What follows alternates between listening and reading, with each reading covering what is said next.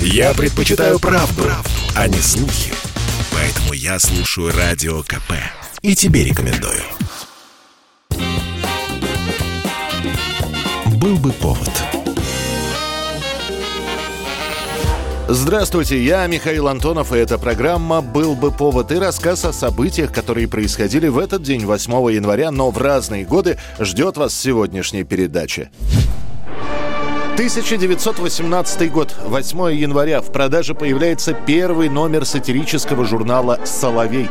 На обложке написано «Журнал пролетарской сатиры». Тут же рисунок пирующих толстых людей в хороших костюмах и двустишие внизу. «Ешь ананасы, рябчиков жуй, день твой последний приходит, буржуй». И подпись «В. Маяковский». Интересно, что сами эти строчки были придуманы еще Маяковским до революции, когда он увидел сидящих в ресторане и пирующих, как в последний раз, мещан. Причем уже после этим экспромтом Маяковский будет делиться со своими друзьями, те с другими, и, в общем, стихи уйдут в народ. Как говорят штурмовавшие зимние солдаты, выкрикивали это стихотворение, хотя это больше, конечно, похоже на красивую легенду, чем на правду. А вы вовсю играть могли бы, как лето подо солнцем труд. Однако это первое двустишие в творчестве Маяковского покажет. Такие строчки проще запоминаются. И в дальнейшем он будет часто их использовать, такие двустишия, во время работы в окнах роста, а также при создании агитационных и рекламных плакатов. 1938 год. 82-летний Зигмунд Фрейд после нескольких изнурительных месяцев, когда ему приходилось обивать пороги разных ведомств, все-таки покидает фашистскую Германию и отправляется в Лондон. I had to pay heavily for this bit of good luck. К тому времени у Фрейда за плечами будут допросы в гестапо и уговаривание немецких властей отпустить его из страны. Фрейд решает уехать на фоне присоединения Австрии к Германии и начавшимися за этим гонениями на евреев. Его дочь Анна арестована. Сам Зигмунд несколько раз вызывается для допросов. В итоге ему договориться все-таки удастся о выезде из Австрии, но для этого немецкие власти требуют откуп, внушительную сумму денег, которой у Фрейда не было. Несмотря на все попытки мировых политиков помочь Зигмунду, вопрос долго оставался открытым. Фрейда спасет его давняя подруга, а также пациентка и ученица принцесса Мари Бонапарт, которая заплатит выкуп за то, чтобы Фрейд мог покинуть страну. Фрейд, его жена Марта, дочь Анна уехали из Вены в Восточном экспрессе, однако гитлеровцы так и не выпустят всех четырех сестер Фрейда, которые позже погибнут в концлагерях. Сам же ученый проживет на чужбине всего один год, после чего его коллега Макс Шур введет Фрейду убийственную дозу морфина. 1989 год, 8 января, на фоне интереса к сериалам добираются еще до одного героя Агаты Кристи. Запускается первый сезон сериала «Пуаро».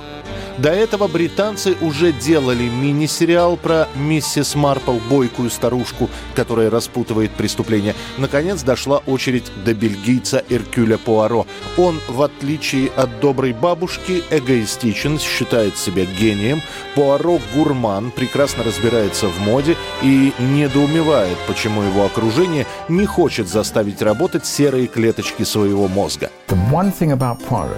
Самое важное качество Пуаро, самое лучшее его качество, он умеет слушать. Когда он слушает, это можно описать так. Я слушаю, что вы говорите, но я слышу, что вы имеете в виду. Сама Кристи будет в своей автобиографии писать, что всегда недолюбливала снобизм Пуаро, однако у этого персонажа масса поклонников, и нужно отдать должное создателям сериала. Они долго проводили кастинг на роль Пуаро, пока не остановились на кандидатуре британского театрального актера Дэвида Суше. История окажется долгоиграющей. Уже через несколько лет Дэвида Суше будут ассоциировать исключительно с сыщиком. Всего же британцы снимут 70 эпизодов, и если в первом, в 89 году, Суше будет 43 года, то в последнем, который будет снят в 2013 году, актер будет играть Пуаро в 58 лет. Поступая так, как вы, люди становятся дикарями, уличной толпой.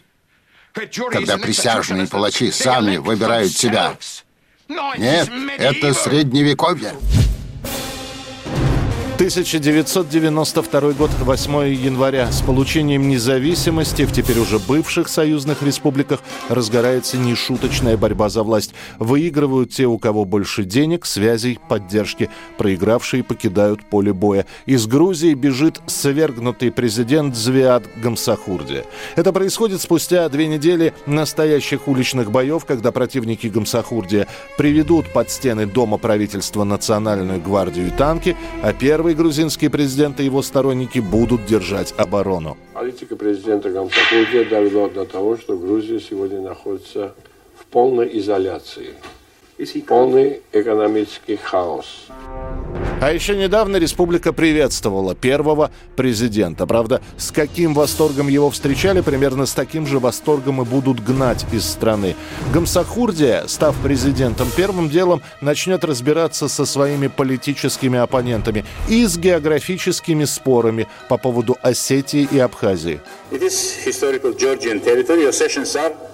National minority. In national minorities, have only cultural rights in every country. Простые же люди, надеясь на какие-то улучшения для себя, оставались также без продуктов, без зарплаты, без работы. В итоге придется бежать. Сначала в Азербайджан, там откажутся приютить бывшего президента.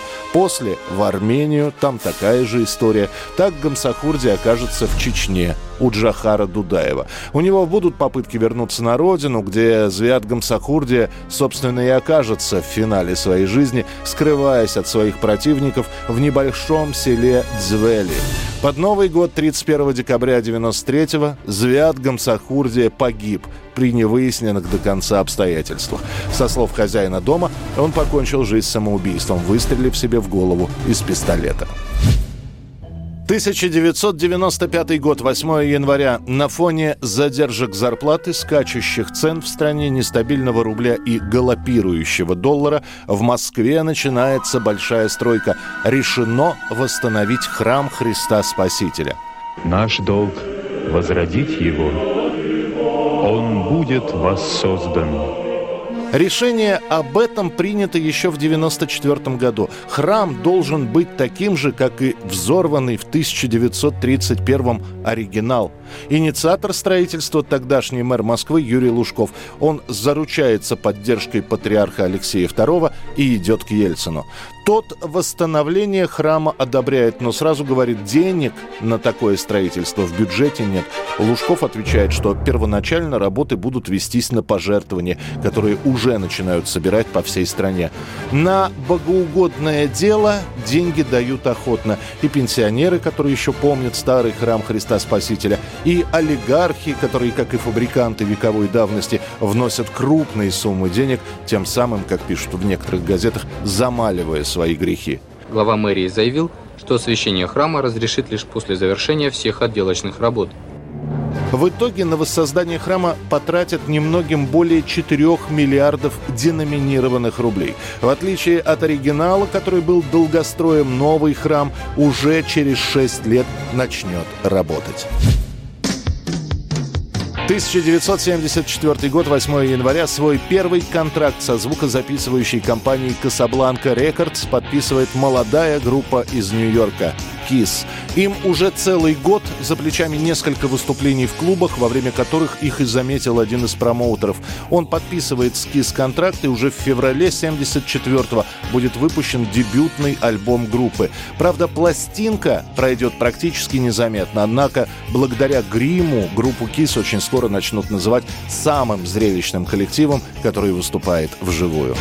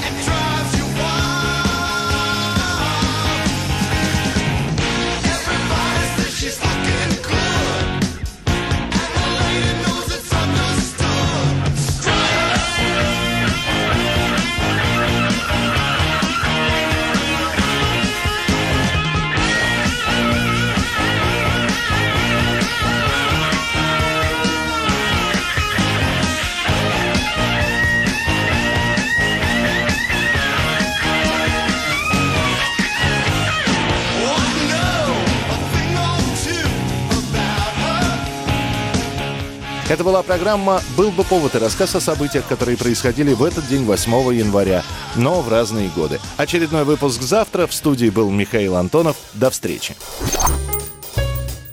«Был бы повод»